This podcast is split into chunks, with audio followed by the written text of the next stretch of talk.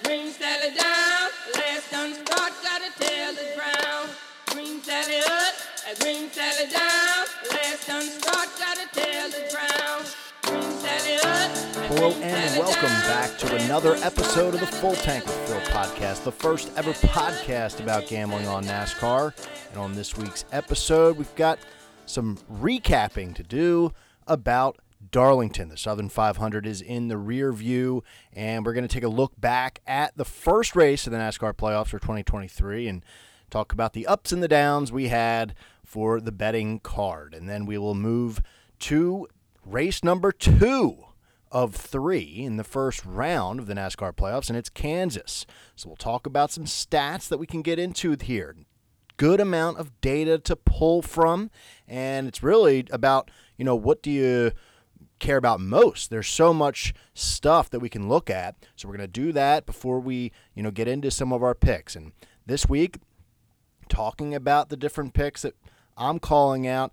Sometimes I like to have things, you know, nice and neat, segmented, you know, outrights and finishing positions. Not this week. We're just ripping and running. We're just going through some of the drivers and talking about different ways that we could potentially make money on them. And then we'll round things out with a different type of bet that's available according to the app that I use. We'll talk about what app that is and uh, how we can potentially make some money on that new bet, and then just a little bit of playoff talk at the end of the episode. So, good amount of stuff here. We'll see if we can get through it in a, a good amount of time. Try to keep this under one hour. No guest this week. Flying solo again. And uh, hopefully, I'm not rambling too long here. So, let's talk about one thing first before we get into Darlington, and that's just I want to give a shout out to our guy Derek Yoder. If you didn't follow him on Twitter uh, last week or see what he was doing via Twitter, he had a 10 hour live stream event on Saturday to kick off week one college football. It was covering the NASCAR qualifying and practice, uh, the Xfinity race, went all through the night to midnight Saturday night. I happened to have a chance to jump on with him. I was first guest on. I think he started around 2 o'clock. I joined him uh, a few minutes into that and was hanging out there for a good bit. And Derek, I mean, just what a showman. Put so much effort into it. He had a ton of different guests on throughout the whole stream, and it was fun to watch. Uh, I had Derek up through the night on one TV while I was watching, you know, college football on another, and um, just a, a great effort there from Derek. And this was all to uh, raise awareness about the Discord that he's starting for the NASCAR betting preview show, and uh, just give that a look because just a awesome thing to see Derek doing that, seeing that come together, and some good content. A lot of good stuff being thrown out there. I was on there for like. I don't know, 45 minutes. He, he threw two bets at me for the Xfinity race with Austin Hill, and boom, boom. They both hit, so I made a good chunk of money there to cover some of my college football losses. So that was nice. Uh, so, yes, just a bunch of good stuff there. Needed a shout out, Derek, for all he's doing in that space. And if you haven't already, give it a look. Join it. I'm I like chatting in there. He's got a nice little section for the Full Tank with Phil podcast, which is really nice of him. The podcast uploads automatically. There's a spot for me to throw in some of the betting cards that we have. So just give that a look. I know there's a, a lot of different discords out there, but uh, just from what he did last week, it was just uh, really commendable. So awesome stuff there from Derek. Now let's talk about Darlington. Another night race heading into Labor Day.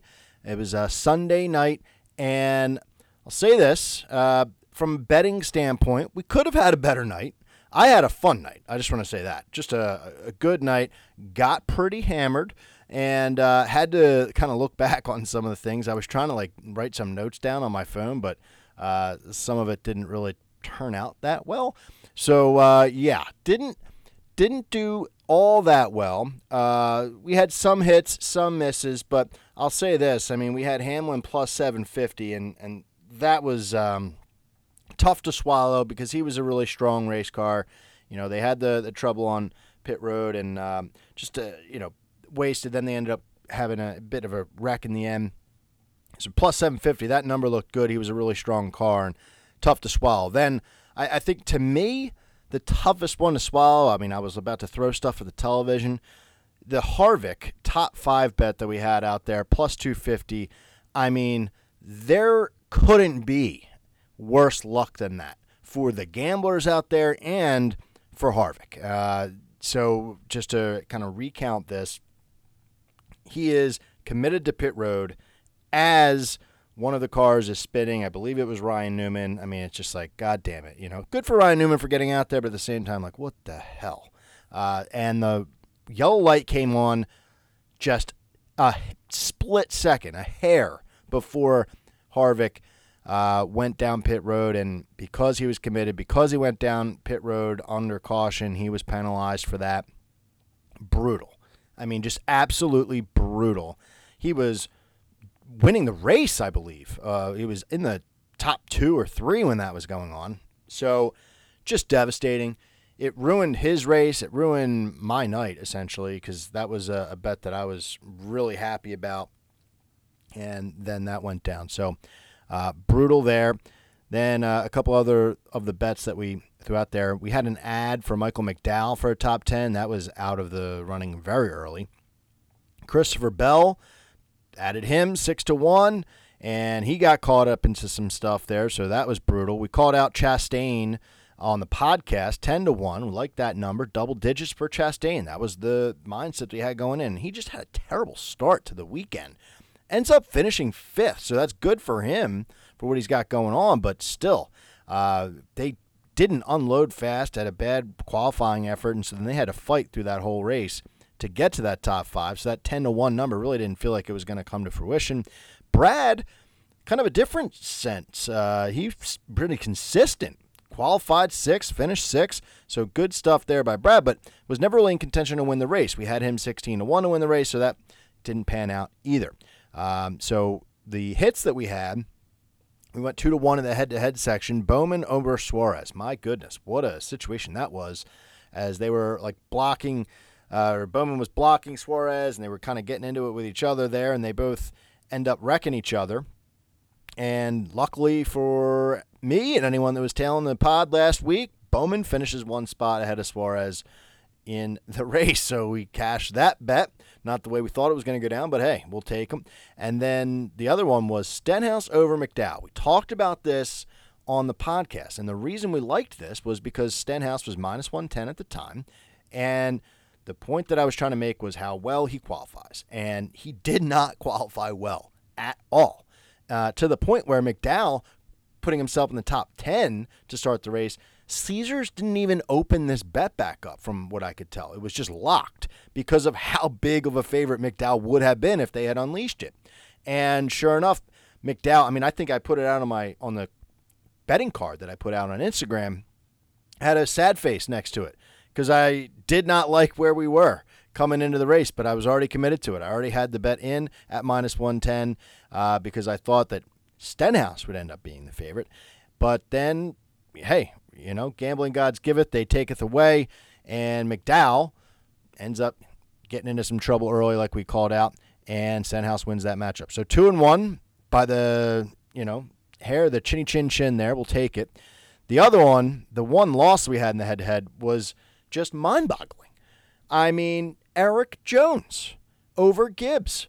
What the fuck? I really don't understand it. Went on a huge tirade about Erik Jones and how I'm sick and tired of getting caught up in his mess with the stats, how it looks like he's going to be good and he hasn't been good. And now I just have to throw my hands up and say, okay, Darlington, it's a blind Erik Jones bet top 10 every single time. Doesn't matter how he's doing at all just blind bet. Because where the hell did he come from? Jones, shocking to me. I mean, really shocking. Meanwhile, Gibbs did exactly what we thought he was going to do. He was running mid-teens, ends up finishing, you know, just outside the top 20, 21st, I think, which not great, but for the race, I mean, he was really running where we thought he would run. It was Jones. I mean, this bet really never had a chance because Jones was just good. It was wild, just truly wild uh, to see that go down. So I was just like beside myself. Now, a couple of the bets that did hit Bubba Wallace. Talked about him. We smashed it. Top 10. It hit. Gotta love that. I mean, that's one of those where we saw it coming from a mile away. and it came to fruition. So you, you pat yourself on the back for that one. Then Chris Buescher, top 10. We got that one after practice and qualifying. Um, we hit that up. It was minus 110, and it was a wham bam, thank you, ma'am. Chris Buescher, I mean, what is going on? He is just the hottest driver in the garage right now, finishing third in the Southern 500. Just absolutely wild. Uh, Larson ends up winning the race. You didn't even mention that yet. And the only thing we had on Larson was a, a couple parlays. We had him over Truex. He was a pretty heavy favorite over Truex, so we threw him in a couple parlays. We were right about Truex, by the way, uh, saying he was a, a favorite to start the week and did not trust him for the reasons that we saw. Didn't practice well, didn't qualify well, and finishes 18th. So that's exactly what we thought he would do, and it worked out. So um, Larson beating him in a head to head was pretty obvious. The books were on it as well. So uh, looking back at it, though, I mean, you know, Larson won the race. It's like, yeah, with 2020 hindsight, no shit. Uh, kind of feels stupid to not take him, but his number was just too low for, you know, how he practiced, how he qualified. He started like 18th or something like that. So, yeah, I mean, he was getting like six to one after that qualifying effort. It was just like, well, I don't know about that. But of course, he goes out and Larson wins one of these long races. It makes sense. So, makes me feel a little dumb. But overall, Southern 500, we had some good, some bad, had a lot of fun watching the race, and we will move on. So, uh, a good Southern 500, and we thank Darlington for the events that they gave us in 2023 season because it was good stuff. So now we look ahead, right? We, we pick ourselves up, we get back to some cookie cutter racing, and we're moving to Kansas. Now, this is the second time that NASCAR has been here this year, just like Darlington. The funny thing was, looking back on it, this was these two races were right next to each other to start the year in the spring, but they were flip flopped. We saw uh, Kansas first, then Darlington. Now we're at Darlington first, then Kansas. So kind of uh, funny here, but this is typically it's been a successful racetrack for gamblers out there. I mean, definitely on this podcast, and uh, I think that's because of the more predictable nature to it, being able to read through the stats, find the data, and and smash it. And so I hope that we can do that again this time around. I mean, we had Hamlin plus 750 in this race in the springtime. So, or excuse me, plus 850. And as we'll get to the recap here in just a second, I mean, that hit. So, this is a, a track that we can make some money on. So I'm excited about the prospects here. Let's take a look at the track stats for Kansas. There's been 35 races in the Cup Series here. The winner has started on the pole eight times in the history of the track. The last time it happened was Kyle Larson in 2021. And that's an interesting tidbit there because when we get into the manufacturer trends. But uh, yeah, eight times out of 35, winner started on the pole. Top five, the winner has started there just under 50%. So 48% of the time, starting in the top five, and then 70% they start in the top 10. So pretty important. And then the winner starting from outside the top 20, it's only happened three times in the history of the track.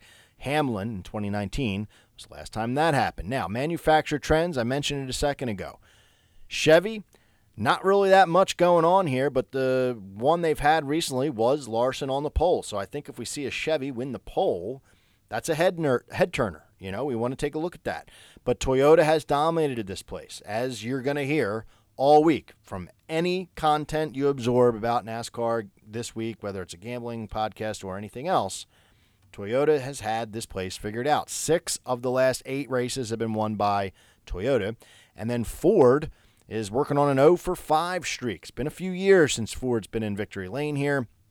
So definitely something to keep in mind with the way you structure your card here. So, like I said, the race in the springtime, definitely something that we can look to. Hamlin was your winner, but let's give a little bit of a recap here because there were some interesting parts of this race here. And Kyle Larson was involved in a few of them. And lap six, Chastain gets into Larson and spins him out. And that started, if you remember, what went down at Darlington the week after. We talked about it last week on the podcast. The little bit of a rivalry because at the end of the Darlington race in the springtime, Larson got into Chastain. So it was kind of payback for what went down here with Chastain getting out of whack and taking being way too aggressive and taking uh, Larson out of it here on the lap six, but he wasn't out of it all the way.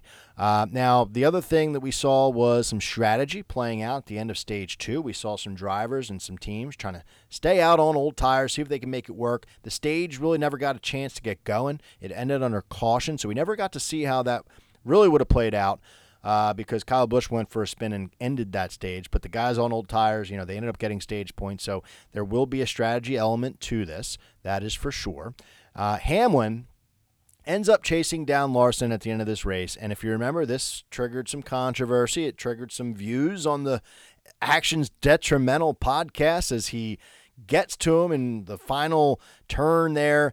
And just a tiny little touch, maybe not even a touch at all, sends Larson into the wall, and Denny just runs away for the checkered flag. So uh, I was happy about it because we had him at plus 850, but it definitely triggered a lot of conversation that week. And um, yeah, so I think Larson still isn't very happy with Denny uh, since then. So some crazy stuff going down at Kansas in the first time around, but I think you know we say that right, some crazy stuff, but it's not exactly crazy in the way that you know gamblers are thinking of this. It kind of worked out to what we thought, right? I mean, Hamlin, Larson, Chastain.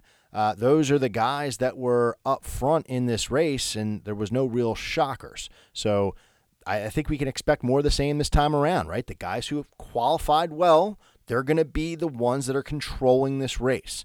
There's going to be some strategy element to this, but for the most part, it's going to you know be the big dogs eating here, and the, this racetrack, you know, clean air is huge. We're going to see guys.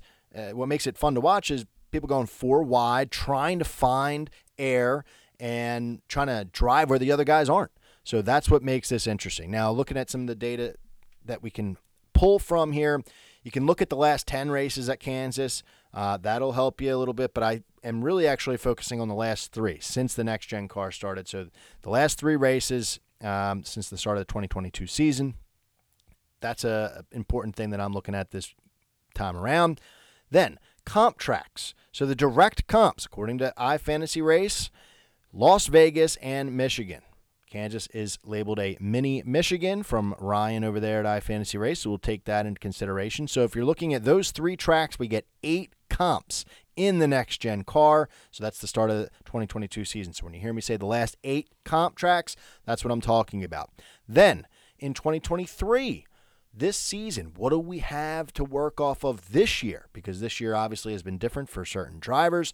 So then we can extend it out to some of the secondary comps. So we still have Michigan, we still have Vegas, we still have Kansas, obviously, but we're going to extend it to Auto Club in Charlotte as well. So that gets us five comp tracks in 2023 to work off of. So good amount of stuff here. We can dig into average finish, driver rating, total speed, all the stuff, and see kind of what comes out in the wash here. So like I said, to break this one down, I'm not going to dig into any segments.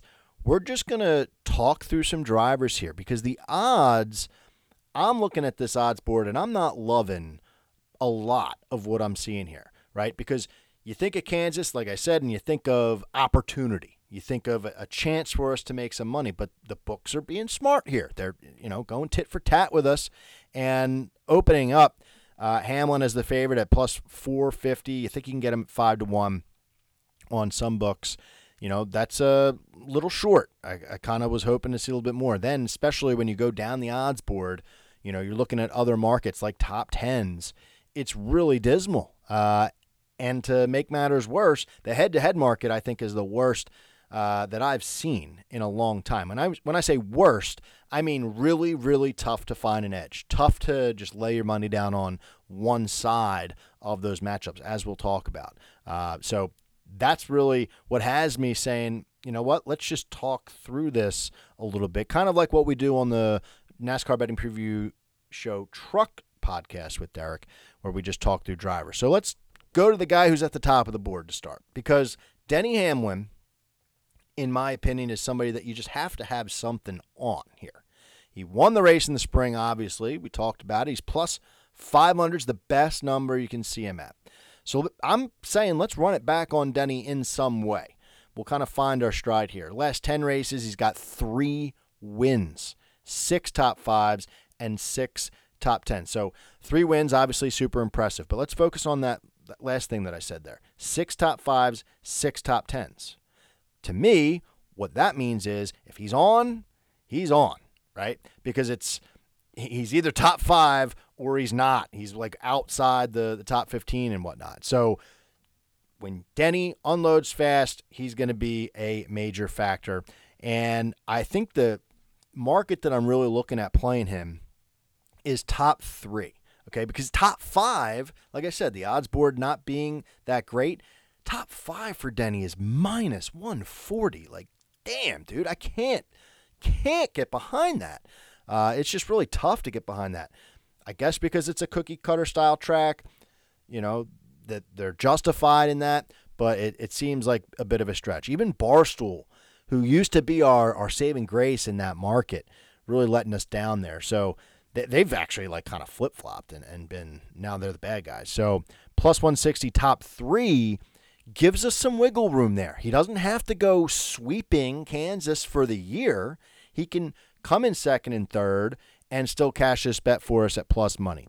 He's the only driver. So in the last three races at Kansas, he's got one win, three top fives. His average finish is 2.3. Holy shit. Two for three, finishing in the top three. He's the only driver in the sport to finish top five in all three Kansas races since the start of 2022. Just really impressive stuff there. His driver rating is 110.0. That's second to Larson by one tenth of a point. So really good stuff there. In the last eight comp tracks, he's second in average finish, 7.6, with four top threes and six top fives. Really good stuff. First in drive rating. And then in 2023, five comp tracks. He's got two top threes out of the five races, 11.2 average finish, second in drive rating. Uh, just really good stuff. And he was so fast last week, starting the playoffs really strong. I can't see a world where they don't bring it, right? So the thing that would kill this bet is what happened last week at Darlington. Something weird on pit road. Somebody else getting squirrely in front of them. But the 11 team, no doubt, is going to be strong this week, and I need a piece of them. So I think where I'm landing is plus 160 for a top three. It gives me a little wiggle room, uh, and I don't have to have them win the whole thing. So we'll uh, we'll take from there because I'm just nervous, right? I think that's where I'm really landing here. Is I'm not calling out a lot of outrights that are short. There are too many guys that are strong this weekend, and so that that chunk of drivers, that five to seven drivers that could easily win this race, you, you look at it Monday and say, "Oh yeah, that guy won." No shit. There's too many of them. So to take them that short just you know makes me a little queasy. But he he's definitely someone you really need to have on your card in some way, shape, or form. And and there's another way you could play him, and I'll make it a slight case here. And this is actually the next guy we're going to talk about. It's Martin Truex Jr. So they have him, and the fact of the head-to-head matchups being super tough this shows it, right? We've got Truex versus Hamlin matched up against each other. That's just crazy. Hamlin's minus 120 as a, a slight favorite head to head. And I think I'll make a case here for Hamlin over Truex. Just sticking with Kansas specifically, the last four races at Kansas, Hamlin is 4 0 head to head. So that to me is pretty damn intriguing. Truex had the letdown last week that we kind of assumed we not assumed, we called it out. Now, my take on Truex this time is he's going to be somewhere, you know, in the the 5 to 10 range, okay? And that is going to be good, but I don't think it beats Hamlin. Hamlin's ceiling, I think, is higher than Truex's this week. So I think when you're looking at the comp tracks, and we're going to do that here in just a second with Truex, he's strong. But this head to head situation against Hamlin, I think he's got the higher ceiling here. So I would lean Hamlin minus 120. Now let's talk about Truex because he's 6 to 1. And when I was looking at his information, his stats, the first thing that I saw was he is 9 for 10 the last 10 races at Kansas, finishing in the top 10. So what I was doing was like, I knew he's going to be up there, right, on the odds board, but I was just hoping to God like the top 10 number wasn't astronomical. And of course, it is. So we'll talk about that in a second. But where it really comes to, you know, a big deal for the sports books is looking at the last eight comp tracks. He's first in average finish. 2023, the last five comp tracks so far this season, he's first in average finish, first in drive rating. So it has the book's attention. The thing is, Kansas hasn't been his strongest track of those comps. It's actually been his weakest. He finished eighth in the spring. And so even though he's been strong on these comp tracks at Kansas specifically, he's getting the job done for top tens. But it's harder for him to do that in you know other capacity, like calling him out for a win at Kansas. That's tough.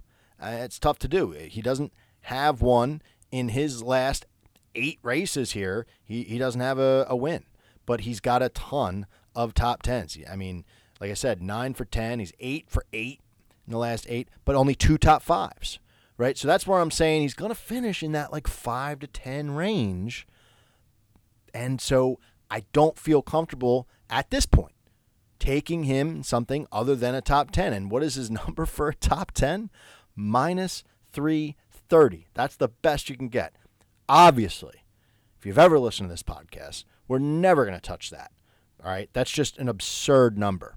But what I will do is put that in something like the Chiefs' money line, right? On Thursday night football. They're playing the the Lions, okay? Minus 230 there. You box those up together, and then you've got minus 113 for a Truex top 10. That is something that I really enjoy. So I'm not saying, you know, definitely take the Chiefs. I'm saying take it something earlier in the week, right? So Chiefs go out, they lose. Okay, great. Uh, whatever. I got another opportunity. Throw it with something else. Get Truex's top 10 number down to a, a, a value that makes sense with a little box up there with a parlay, and you will not be disappointed on race day on Sunday. So that's where my mentality is with Truex for a top 10. Get him to a number that makes sense because top five to win the race, I'm not convinced. But for a top 10, this dude can do it. He, he's done it consistently.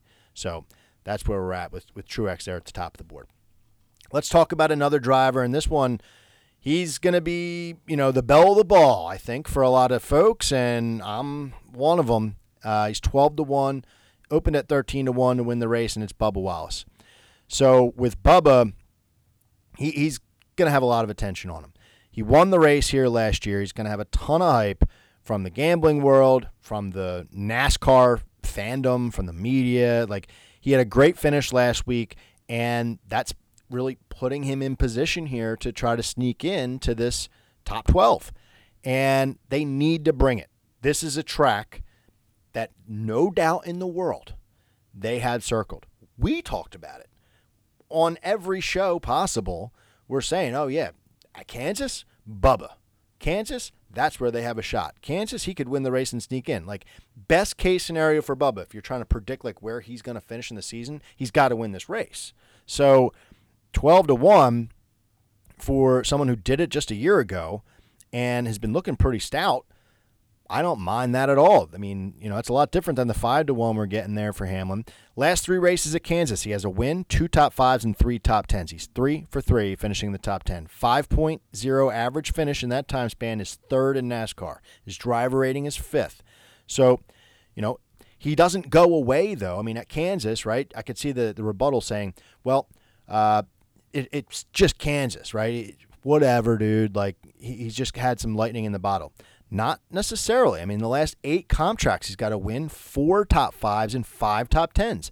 Seventh in average finish and driver rating in that time span. And then this year, he's sixth in average finish and driver rating. So he's hanging around in these areas. Now, how about a, a plus 160 for a top five? That is pretty intriguing to me. I mean, he's done it two of the three times at Kansas in the last three races. He's minus 150 for a top 10. I believe that's on Caesars. That's the best number that I could see him at on any book. And so I would, I could be talked into throwing minus 150 down on Bubba for a top 10 because I think he has the ability to do it. I think he's got the speed to do it. And I think they need to do it. So it's just like a combination of too many things. The only thing that could happen here is that, you know, they overthink it. They they try too hard. He's gripping the wheel too tight and something like that goes down. But I think if they just run their race, they play their game, I think he's well within the top 10 and we're cruising. Uh, so minus 150 top 10, little much, but uh, if you, you know, I may find myself playing that. Now, plus 160 top five, that's a, little better number for the gambler, tougher to accomplish, but he has done it. Now, head to head, this is a, a, another conundrum, okay? Because they have him matched up against someone that I, I just I can't do it, I don't think. But we'll make a case for it. Chris Buescher. So, and this is where just the sports books are just screwing us because coming in, everybody's thinking Bubba, yep, Bubba, yep, and they throw Chris Buescher up against him. Just crazy. He's the hottest driver in the sport, no doubt. It's really tough to take anybody head to head against Chris Buescher at this point in time. But looking at it, Bubba Wallace has the stats to do it. If you're looking at their last eight comp tracks head to head, Bubba's got the five to three lead, and then at Kansas in the last three races, Bubba's three and zero against him. So it's just really interesting there. And at Kansas, Chris Buescher in the last three races, the only best finish he has is one top 15. Clearly, not his best in this group of tracks that we're calling comps. So maybe this is an opportunity here for Buescher to cool off, an opportunity for Bubba to continue to take him in these head to head matchups. So uh, that's one. He's, he's minus 110 in that matchup. I I think I'm talking myself into it here a little bit. I mean, when does Chris Buescher cool off? That's the question.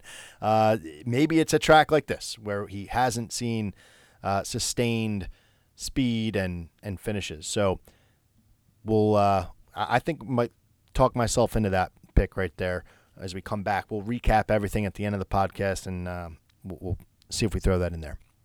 Next driver, we talked a lot about a Toyota driver, and we'll be right back to Toyota in a second here, but let's detour, okay? Because you could go Kyle Larson. If you want somebody else, you know, you want a Chevy or something, Kyle Larson, yes, that would be someone who makes sense, but you can get a little better value here with somebody else.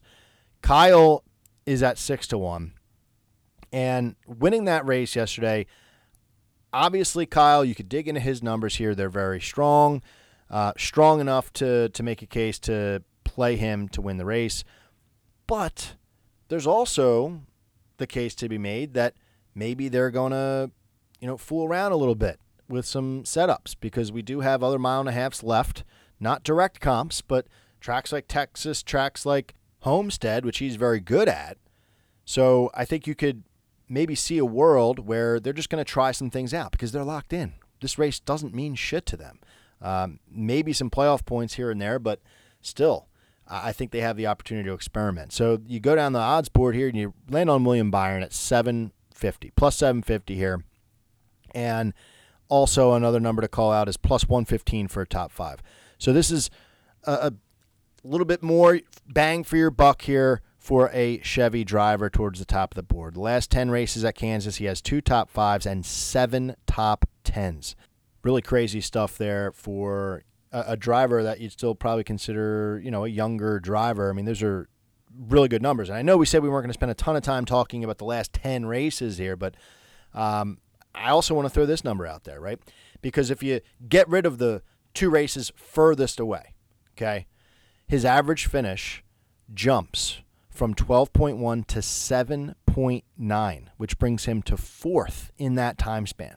So clearly, he had some struggles early on in his career at this racetrack and has figured it out. I mean, really good stuff. Last three races, and the next gen car, his average finish is 8.3. That's seventh out of everyone. So just overall decent numbers.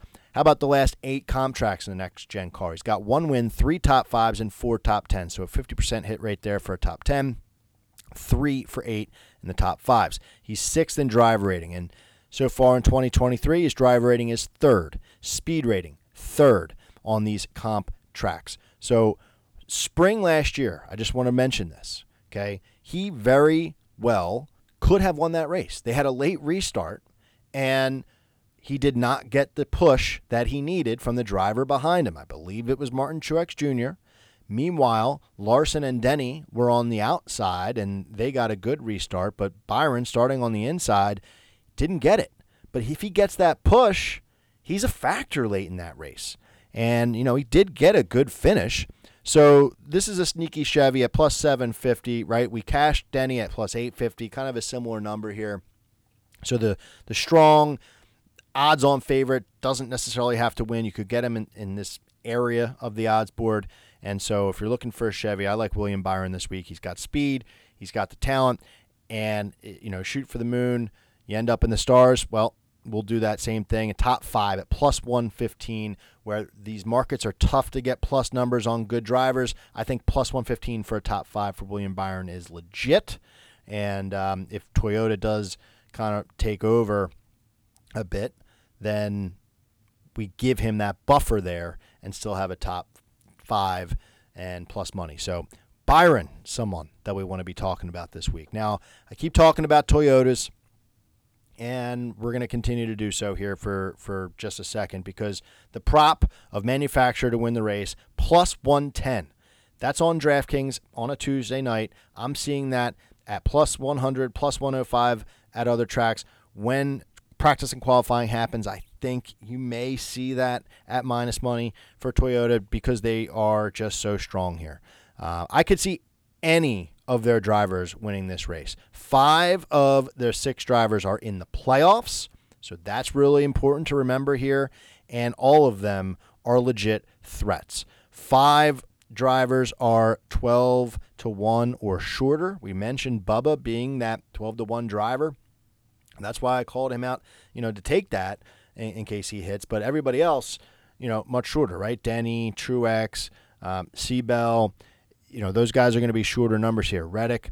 So there are reasons. Reddick and, and Chris Bell, you know, they're 10 to 1, I believe. There are reasons why you wouldn't want to take those guys, right? I think Bubba's stats are, are stronger than both those guys, and he's uh, longer odds.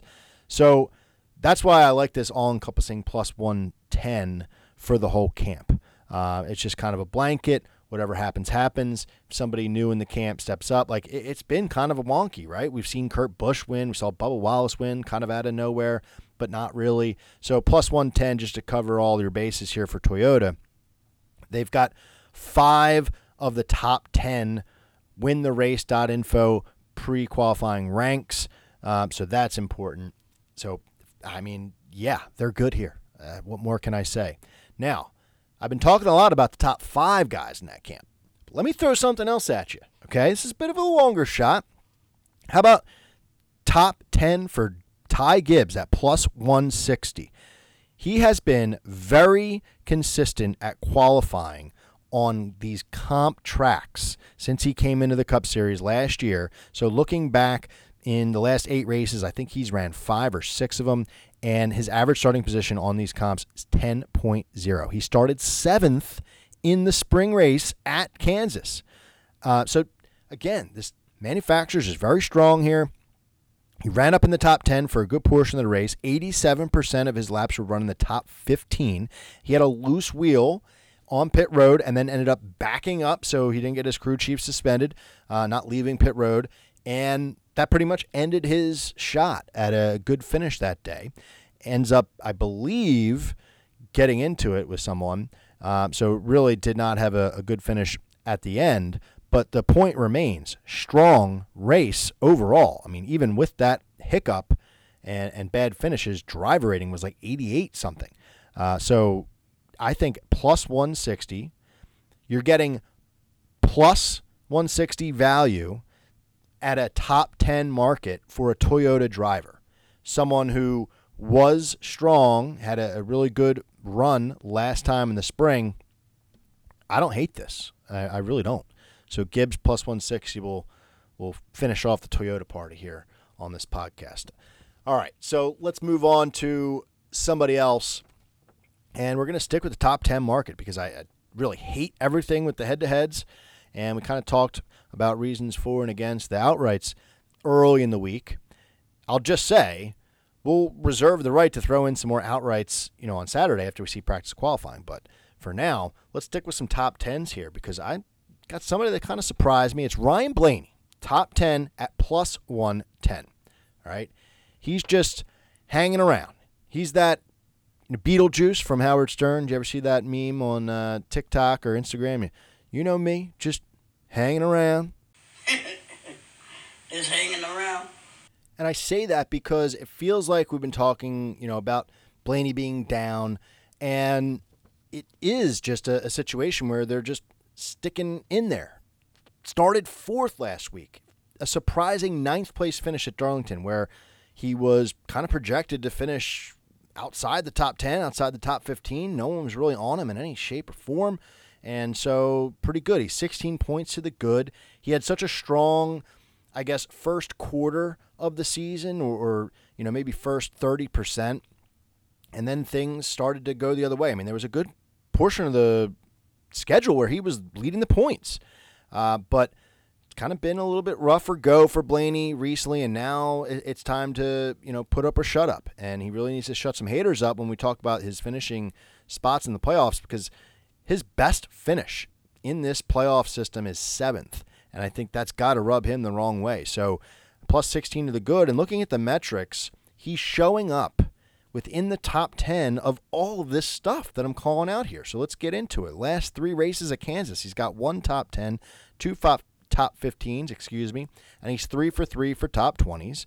His average finish is 12.3. That's ninth. His drive rating, 10th. His last eight comp tracks since 2022 is 10th in driver rating. The last five comps this year, so 2023, He's eighth in average finish and fifth in driver rating, sixth in total speed this year on these comp tracks. So the situation here that we have is a driver who has all of those numbers, right? Within up against the other guys that he's facing, the aggregate view of all of those stats, he's well within the top 10. And we have a situation where the top 10 market, the odds are, for the most part, trash. And you're getting him at plus 110. So you've got a driver who's showing up there. To me, I'm good. I'll, I'll take that.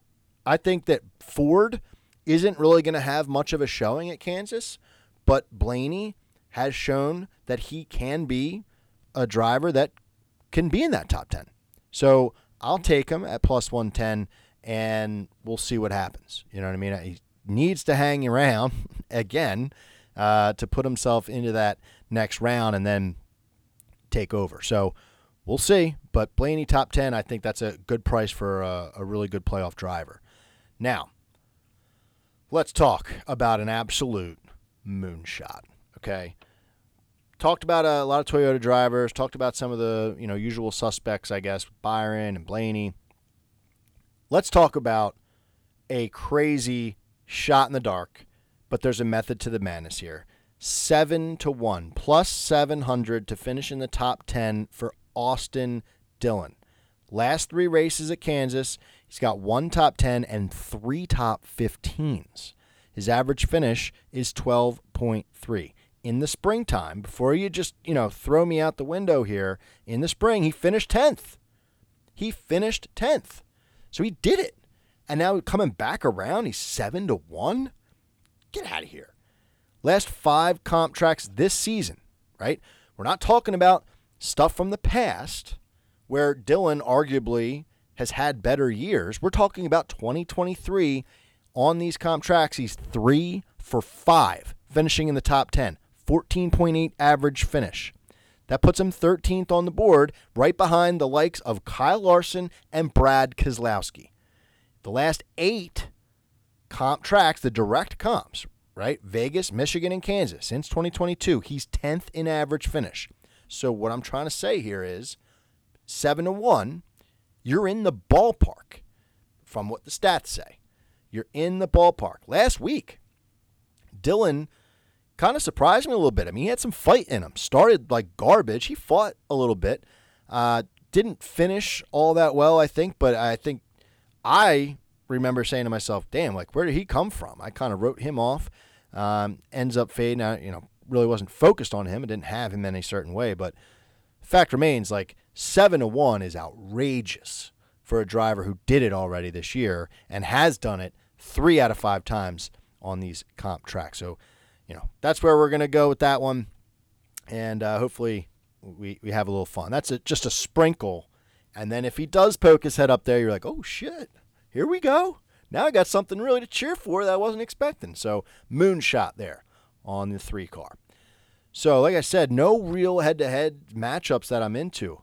Uh, I think Buescher versus Bubba. I'm, I'm leaning Bubba and I'm leaning Hamlin over Truex for the reasons that we called out earlier. But other than that, the matchups there's not a lot of them, and they're not great. There's no good advantage for you as the gambler. So the one thing that I called out is a new bet that I haven't seen ever. Caesars is usually the book that I go to when I'm like, okay, you know, I see what Barstool has, I see what DraftKings has as far as the head to head market. But Caesars always has different matchups and they always have a bunch of them. Okay. And this week, I click on them and it says September 9th, 12 p.m qualifying matchups. What is this? I sent it out to the group chat on Twitter. Some of the guys out there were like, whoa, you know what I mean? Like, is anybody else seeing this? And, and yeah, according to uh, the, the fellows in the chat, like everybody's seeing the same thing. It's qualifying matchups, which is crazy to introduce like out of nowhere, like for no reason. I I don't think they had this last week to start the playoffs. Like it's not like there was some milestone where like Caesar Sportsbook was like, okay, to start the playoffs, we're gonna have qualifying matchups. Like, no, this is just out of the blue. So let's dig into a little bit. I mean, looking into it, I, I thought there's an opportunity for two of these bets. Uh, the first one, Tyler Reddick minus 130 over Kyle Busch the thing that gets your attention here is the last three races at Kansas. Okay. Tyler Reddick's average starting position is 2.7 in the three races. Wild. Kyle Busch is 14.0. So there's a huge discrepancy when you're just talking about Kansas. Now, uh, Kyle has definitely had the better of Reddick on the other comp tracks in 2023 except for Kansas.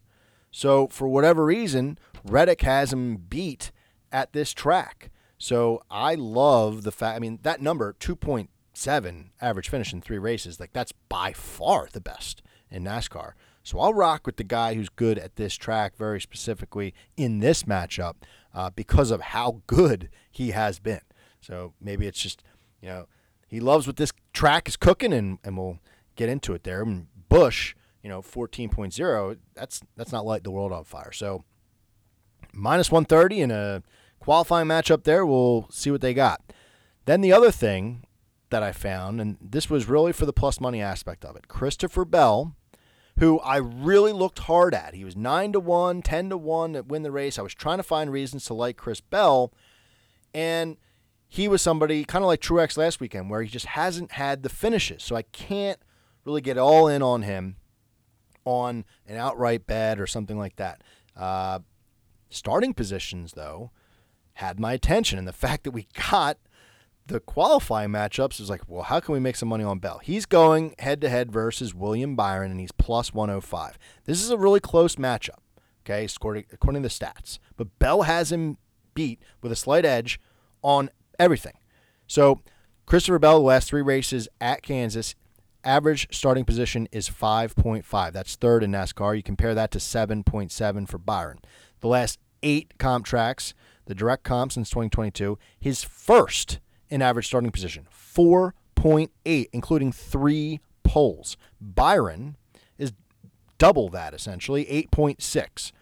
Then in 2023, Bell's average starting position is second out of everyone, 6.6 and Byron is 8.6. So again, slight edge, right? It's not like mind blowing. It's not 2.7 to 14.0 like we saw a second ago, but you're getting plus money for this guy?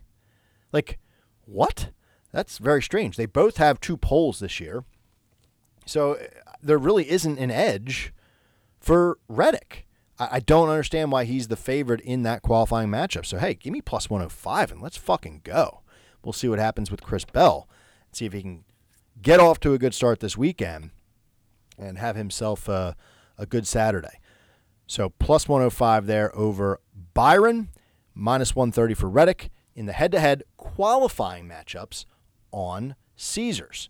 Now, the other thing that I'll call out, I'm hoping to see more head to head matchups from some of these books, especially Caesars. I mean, we can expect to see, once qualifying is out of the way, we can expect to see a, a whole new slate of head to head matchups. And I'm hoping to see a couple of them because what, I'm always big on dates, right? When you have dates, kind of like playing the lottery. Well, it's my anniversary this week.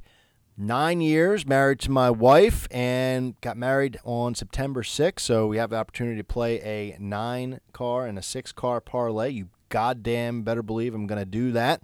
And on Bet365, we see Elliott versus Bowman. I'll take that. We've got Keselowski versus Harvick. We'll take that um, if I have the opportunity. Bet365 not available in PA, but uh, I'm hoping to see matchups like that this weekend. So the 9 6 parlay, if I can get it, you better believe you're going to see me post that on Instagram on Sunday morning.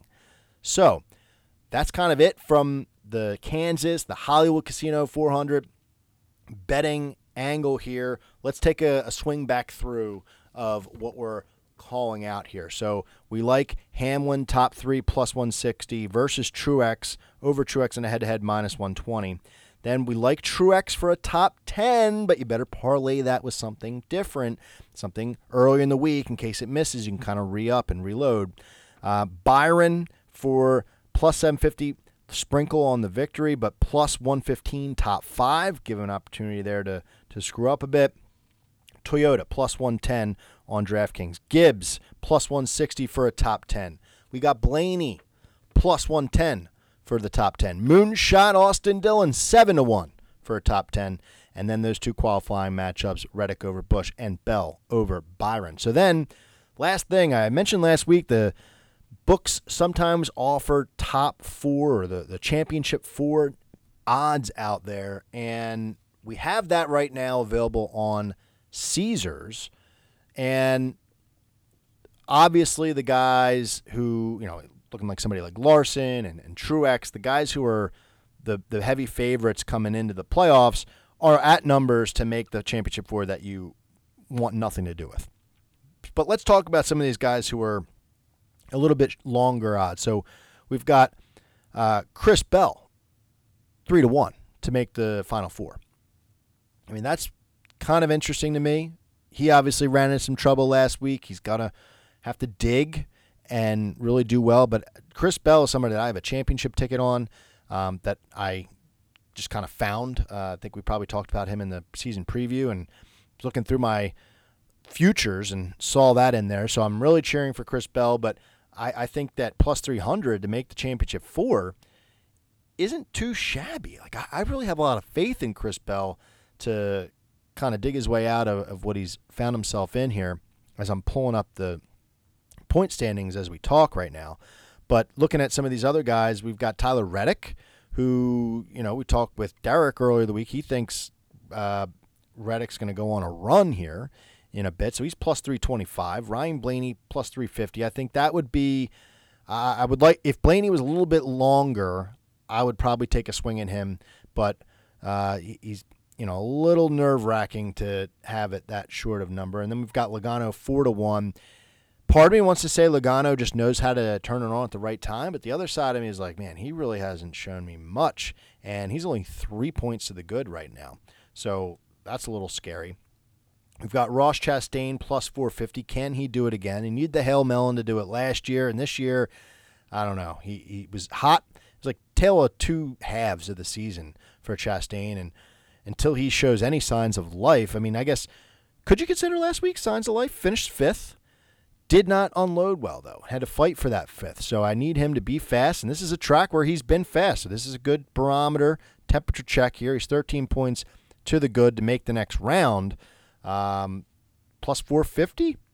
It's a little interesting. I, I could get behind that. Brad, He's plus 425, and I I think if one of the RFK drivers is going to do it, it's going to be Chris Buescher. So I, I can't really see myself laying that number for Brad Keselowski, who is currently 18 points to the good to make the round of 12. Buescher's plus 250, and I think that's a hot topic. I mean, can he be stopped? Can anyone stop him? And, and when I say anyone, I guess the, the question is is there a track that's going to stop him? I mentioned earlier about how Bubba over Buescher makes sense on paper, and Buescher hasn't necessarily been great or hasn't shown too much at Kansas. If he goes out and he puts together another top five, another great starting spot, I mean, what can he do, right? So Buescher plus 250, if he continues to do that, I don't see that number being there for very long. And then the other guy that started the season hot, kind of been, you know, where you've been lately is Kyle Busch. He's the other guy who's plus money. He's plus 125 to finish in the top four or the, the championship four race at Phoenix.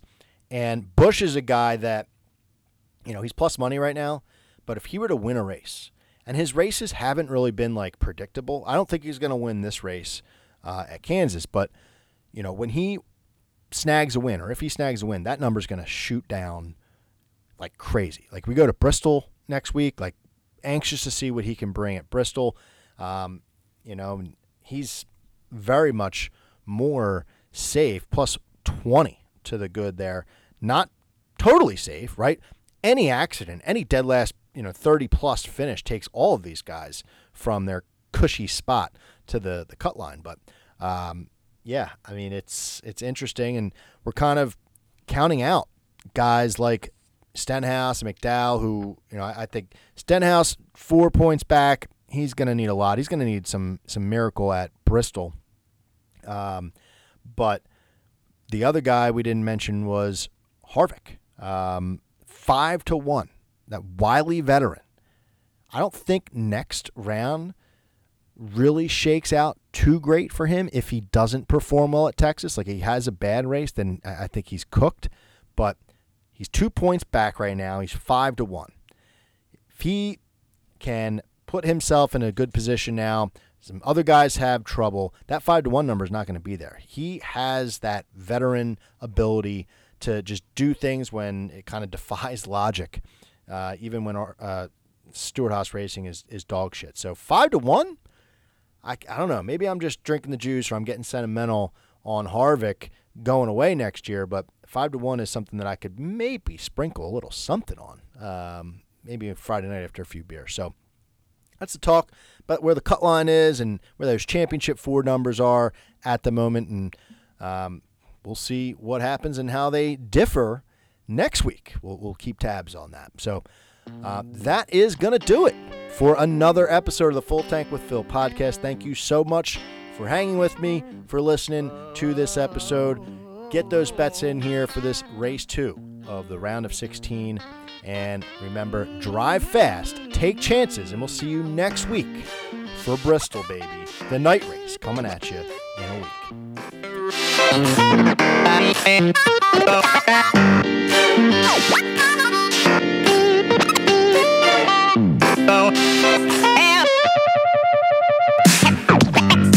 no place to go.